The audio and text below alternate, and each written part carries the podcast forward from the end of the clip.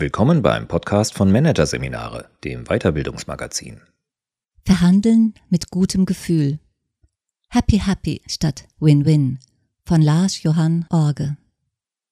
Das Arbeitsleben besteht aus zahllosen Verhandlungen mit Kunden, Mitarbeitenden, Kollegen. Immer wenn unterschiedliche Meinungen und Interessen aufeinandertreffen und eine Einigung gesucht wird, kommt es zum Einsatz bestimmter Verhandlungstaktiken. Meist wird dabei versucht, eine rationale Entscheidung zu finden.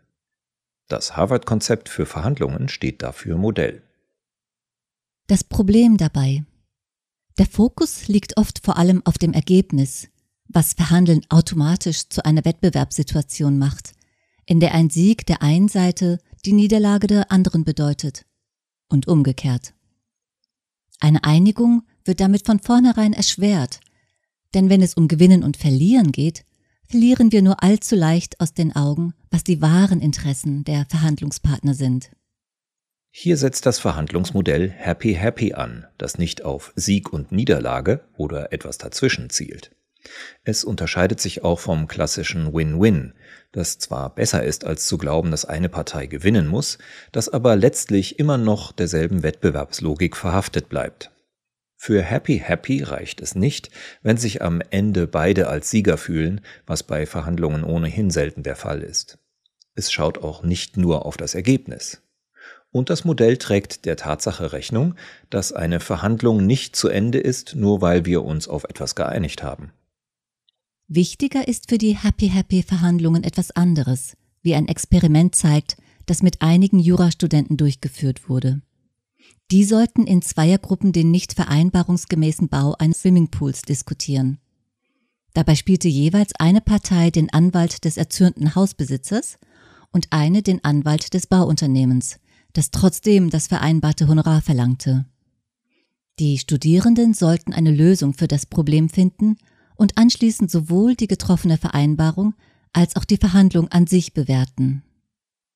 Wie sich zeigte, hatte die Beurteilung weniger damit zu tun, wer sich als Sieger fühlen konnte, als mit der Art, wie der Verhandlungsablauf wahrgenommen wurde. Die Studenten, die den Prozess positiv einschätzten, waren zufriedener als die anderen, und es fiel ihnen leichter, die endgültige Lösung zu akzeptieren, unabhängig vom Ergebnis. Und diejenigen, die eine positive Erfahrung gemacht hatten, trafen deutlich bessere, für beide Seiten wertvollere Entscheidungen als diejenigen, denen diese Erfahrung fehlte. Bei der weiteren Analyse kam heraus, dass vor allem diejenigen den Prozess positiv bewertet haben, die sich respektvoll behandelt gefühlt und den Eindruck bekommen haben, ihnen sei zugehört worden. Die Wissenschaft spricht von Verfahrensgerechtigkeit oder Procedural Justice. Aus eben diesem Grund betonen die FBI-Unterhändler, die ich treffen durfte, wie wichtig es sei, einen Geiselnehmer immer respektvoll zu behandeln. Ganz gleich, was er getan hat. Es läuft dann einfach besser. Das gilt für alle Situationen, in denen wir mit anderen verhandeln. Happy Happy heißt also, nicht nur die Übereinkunft oder der Beschluss sollten zu beiderseitiger Zufriedenheit getroffen werden, bereits der Weg dorthin sollte alle glücklich machen. Besonderes Augenmerk gilt dabei der Beziehung zueinander, der Zusammenarbeit und Zukunftsperspektive. Kooperation statt Wettbewerb lautet das Motto. Um dahin zu kommen, braucht es nach dem Happy Happy Ansatz nur fünf Schritte. Der erste zielt auf eine geeignete Stimmung. Wir verhandeln viel besser, wenn wir gut drauf sind. Nicht nur verringert gute Laune das Risiko eines Streits, sie ist auch eine der wichtigsten Bedingungen für eine gute Zusammenarbeit. Das ist das Ergebnis meiner eigenen Studien, und sämtliche Experimente, die dazu gemacht wurden, weisen in dieselbe Richtung. In einem wurde zum Beispiel einer Gruppe von Teilnehmenden vor der simulierten Verhandlung die relativ angenehme Aufgabe gegeben, Comics zu sortieren, wofür sie als Belohnung ein Notizbuch erhielten. Wenig überraschend gaben die so Beschenkten an, während der Diskussion besser drauf gewesen zu sein als die zweite Gruppe. Was noch wichtiger ist, denjenigen, die gute Laune hatten, ist es auch deutlich leichter gefallen, eine Einigung herbeizuführen, die beide Seiten glücklich machte. Schlechte Laune wirkt hingegen nachweislich negativ auf unsere Verhandlungsfähigkeit. Forscher aus Taiwan untersuchten über mehrere Tage hinweg, wie Personen Konfliktsituationen einschätzten. Eine parallel laufende Messung ergab, je schlechter die Stimmung, desto größer wurde die Neigung der Teilnehmenden, die Situation zu beurteilen, als gäbe es einen Gewinner und einen Verlierer und als wäre nur einer der Beteiligten der Verursacher des Konflikts. Der Grund dafür, wenn wir gestresst und schlecht gelaunt sind, übernimmt das Reptiliengehirn die Kontrolle über unser Denken, also der Fight-or-Flight-Part unseres Gehirns mit seiner rudimentären Ich- oder Du-Überlebensprogrammierung. In dem Zustand erkennen wir automatisch weniger Handlungsmöglichkeiten. Wir beurteilen Situationen falsch, werden engstirnig und sind vor allem auf unseren Vorteil bedacht. Hinzu kommt, schlechte Laune ist ansteckend. Umgekehrt zeigt die Forschung, dass uns eine positive Stimmung hilfsbereiter, kreativer und lösungsorientierter macht. Außerdem verbessern wir unseren Umgang mit Stress. Wir verstehen andere besser und bewältigen Interessenskonflikte leichter. Schritt 1 zielt daher darauf, durch gute Laune den besonnenen Teil unseres Gehirns zu aktivieren und unser Reptiliengehirn damit aus der Rechnung zu nehmen. Aber wie erzeugt man ein positives Gefühl? Manchmal genügt es, eine Kleinigkeit zu essen. Ein ausgeglichener Blutzuckerspiegel kann für die Laune in Verhandlungen Wunder bewirken. Weitere Tipps für die schnelle Gemütspflege sind die Gefühlformel und das fröhliche Augenlächeln sowie die Stopp STOP-Methode. Schritt 2 nutzt die Portion Verstand, die wir uns gerade erarbeitet haben, zum Nachdenken. Denn eine gute gedankliche Vorbereitung ist wichtig, um erfolgreich zu verhandeln. Harvard-Wissenschaftler haben untersucht, worauf wir uns bei der Vorbereitung konzentrieren sollten, um die Chancen für eine erfolgreiche Übereinkunft zu maximieren. Ich habe Ihre Methode in zwei Fragen zusammengefasst. Was wollen wir erreichen und welche Alternativen haben wir? Diese Fragen fokussieren darauf, die jeweiligen Interessen zu ermitteln, sowie auf kreative Wege, um diese miteinander in Einklang zu bringen. Dabei zeigt sich übrigens, dass es häufig gar nicht unterschiedliche Interessen sind, die die Verhandlungen erschweren.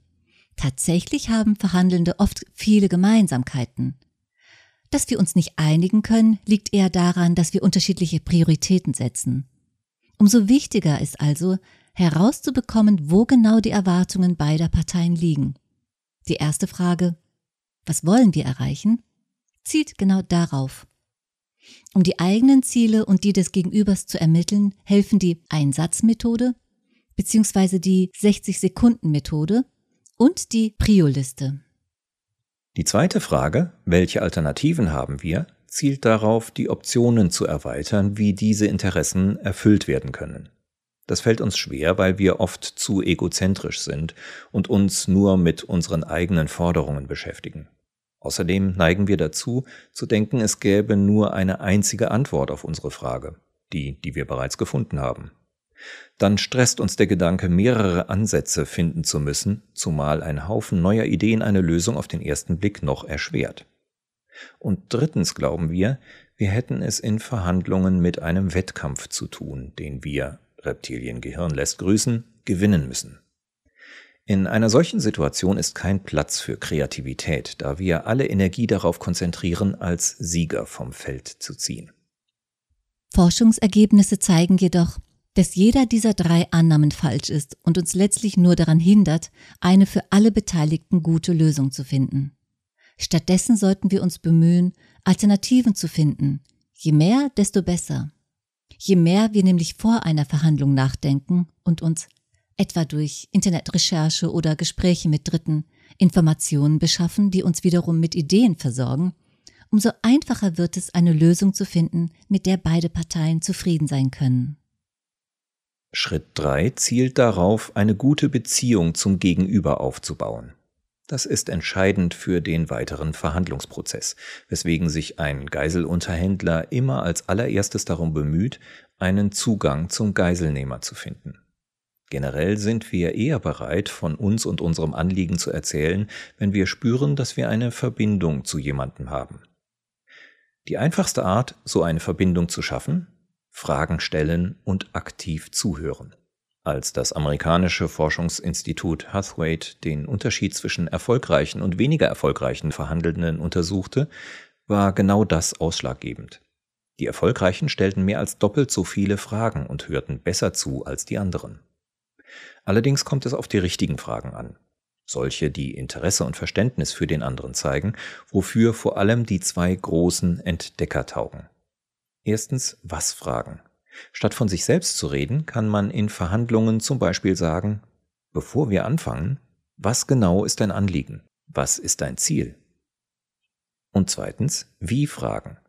Sie gehören ebenfalls zu den offenen Fragen. Statt ein Gespräch zu kontrollieren, sind sie eher dazu angetan, das Gegenüber zum Sprechen zu bringen. Wie sollten wir deiner Meinung nach weitermachen? Wie wichtig ist gerade dieser Punkt für dich? Ebenfalls wichtig für das Herstellen einer Beziehung. Zuhören und Verständnis ausdrücken. Wir neigen zur Ich-Bezogenheit, vor allem unter Stress. Hören wir etwas, das uns missfällt, treten dann schnell unsere Vorurteile auf den Plan. Wir halten das Gegenüber dann vielleicht für störrisch und verhandeln umso härter, anstatt zu versuchen, einander zu verstehen. Eine einfache Methode, um richtig zuzuhören, basiert auf dem As-If-Prinzip, welches auf den Begründer der modernen Psychologie Alfred Adler zurückgeht. Es besagt vereinfacht, dass wir reale Umstände erschaffen können, indem wir so tun, als wären sie bereits vorhanden. Im konkreten Fall geht es also darum, so zu tun, als ob wir richtig zuhören, damit wir tatsächlich damit anfangen. Ein Weg, das zu tun, ist Nicken. Wer in einer Verhandlung häufig nickt, wird merken, wie bald auch andere Anzeichen eines interessierten Zuhörens folgen. Nachfragen, Laute der Zustimmung und maßvoller Augenkontakt. Man kann auch das Gesagte mit eigenen Worten wiederholen. Die Nick-Methode setzt nicht nur unser echtes Zuhören in Gang, sie wirkt auch als Sympathiefaktor. Dabei ist wichtig, im Kopf zu behalten, dass Bestätigen und Zustimmen nicht dasselbe sind. Die Aussage, das hat dich verärgert oder klingt, als sehnst du dich nach einer Veränderung, bestätigen das Gehörte, ohne sich inhaltlich damit gemein zu machen. Schritt 4 zielt darauf, festgefahrene Situationen zu vermeiden, zu denen es in Verhandlungen nur zu leicht kommt. Das zeigt ein Experiment, das ich bei einer Tagung durchgeführt habe. Eine Teilnehmerin, Karin, sollte sich mit mir einigen, wie wir eine Melone unter uns aufteilen könnten, wobei ich bewusst ihre vernünftigen Vorschläge, die Melone längs oder quer zu teilen, ablehnte und meinerseits Forderungen stellte, die Karin nur entrüstet von sich weisen konnte. Obwohl nur ein Spiel, war für alle im Raum spürbar, wie der Puls bei den Verhandelnden stieg. Karin frustrierte es, dass ich so ungerecht war. Und auch ich selbst, der ich die Situation ja mutwillig herbeigeführt hatte, spürte, dass ich diesen Willenskampf gewinnen wollte. Kurz, wir hatten uns beide auf die Hinterbeine gestellt, unsere Reptiliengehirne arbeiteten auf Hochtouren, es ging ums Prestige und keiner wollte mehr nachgeben. Was dann folgte, war ein harter Kampf um jeden Melonenzentimeter. Ich nenne das um Positionen feilschen. Positionen sind in Verhandlungen jedoch eine ungeeignete Basis, weil sie unflexibel sind. Man kann sie nur halten oder verlassen, bleiben aber immer im Positionsspiel, bei dem es um messbare Größen wie das Gewicht oder die Breite der Melonenstücke geht. Und je mehr wir uns auf Positionen konzentrieren, desto weniger achten wir auf die eigentlichen Bedürfnisse, die wir selbst bzw. die anderen haben. Die Laune sinkt. Ein Verhandlungsergebnis, mit dem alle zufrieden sind, wird unwahrscheinlicher. Nach dem Harvard-Konzept ist es daher besser, über Bedürfnisse und Alternativen zu sprechen und uns damit von dem Willenskampf frei zu machen, der mit dem Feilschen um Positionen einhergeht. Wie aber sprechen wir über Bedürfnisse und Alternativen?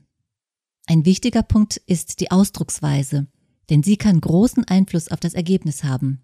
Richtig über Bedürfnisse und Alternativen sprechen heißt, dem anderen gegenüber Interesse und Verständnis zeigen, etwa durch was und wie Fragen. Auch eine gute Frage ist, kannst du mir helfen zu verstehen, warum das für dich wichtig ist?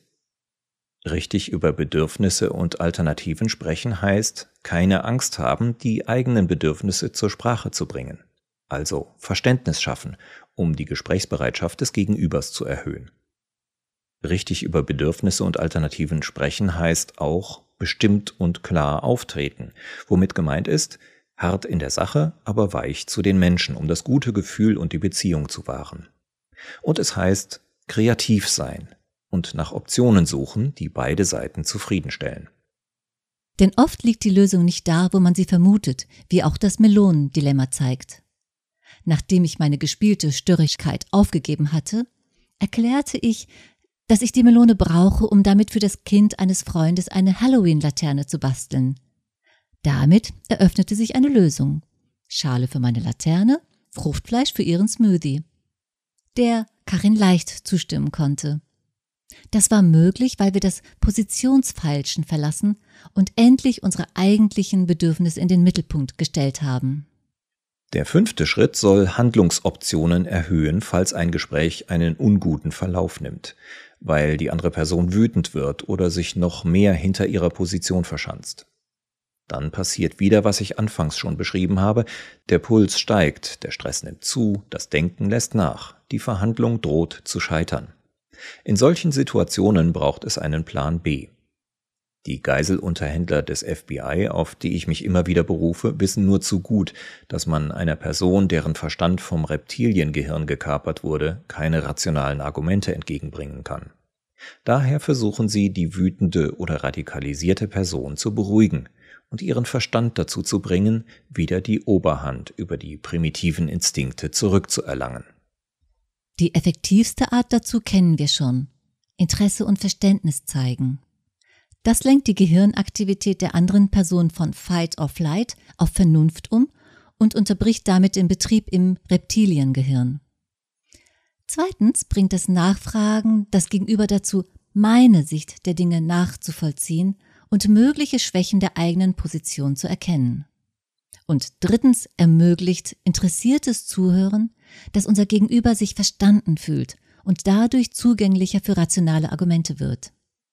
Eine Frage, die sich in verhärteten Verhandlungen bewährt hat, lautet, wie trägt dein Standpunkt zur Lösung des Problems bei? Diese Frage muss natürlich völlig frei von Sarkasmus oder Ironie gestellt werden, sonst geht sie nach hinten los. Eine andere Möglichkeit, eine Reptiliengehirnsituation aufzulösen, besteht darin, Fragen als hypothetisches Argument zu formulieren, um das Gegenüber dazu zu bringen, die Dinge aus einer anderen Perspektive zu betrachten. Wenn du in meiner Lage wärst, was würdest du dann machen?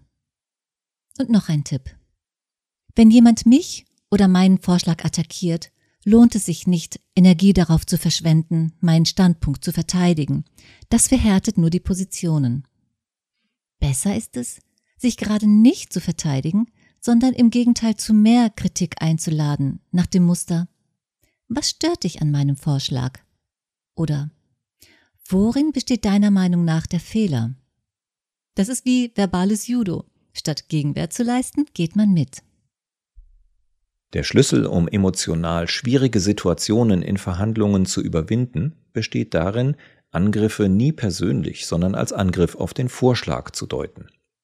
Haben wir es aber mit jemandem zu tun, der bereits eine gewisse Grenze überschritten hat und richtig wütend ist, müssen wir uns darauf konzentrieren, seine Amygdala zu besänftigen, die gerade auf Hochtouren läuft. Denn letztlich zahlt sich Zusammenarbeit mehr aus als Kampf. Und zwar für beide Seiten. Das ist das universelle Prinzip hinter Happy Happy. Wie alle Methoden müssen wir sie aber auch erst einmal lernen, tatsächlich anzuwenden. Trainingsmöglichkeiten finden sich ja glücklicherweise genug.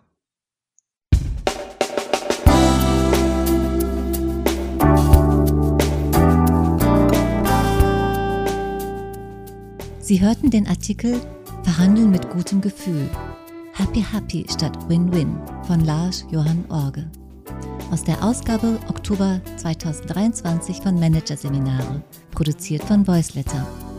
Weitere Podcasts aus der aktuellen Ausgabe behandeln die Themen Konzepte von Koryphäen, wendig weiterkommen und konsequent Feedback einholen. Wie war ich? Weitere interessante Inhalte finden Sie auf der Homepage unter managerseminare.de und im Newsblog unter managerseminare.de/blog.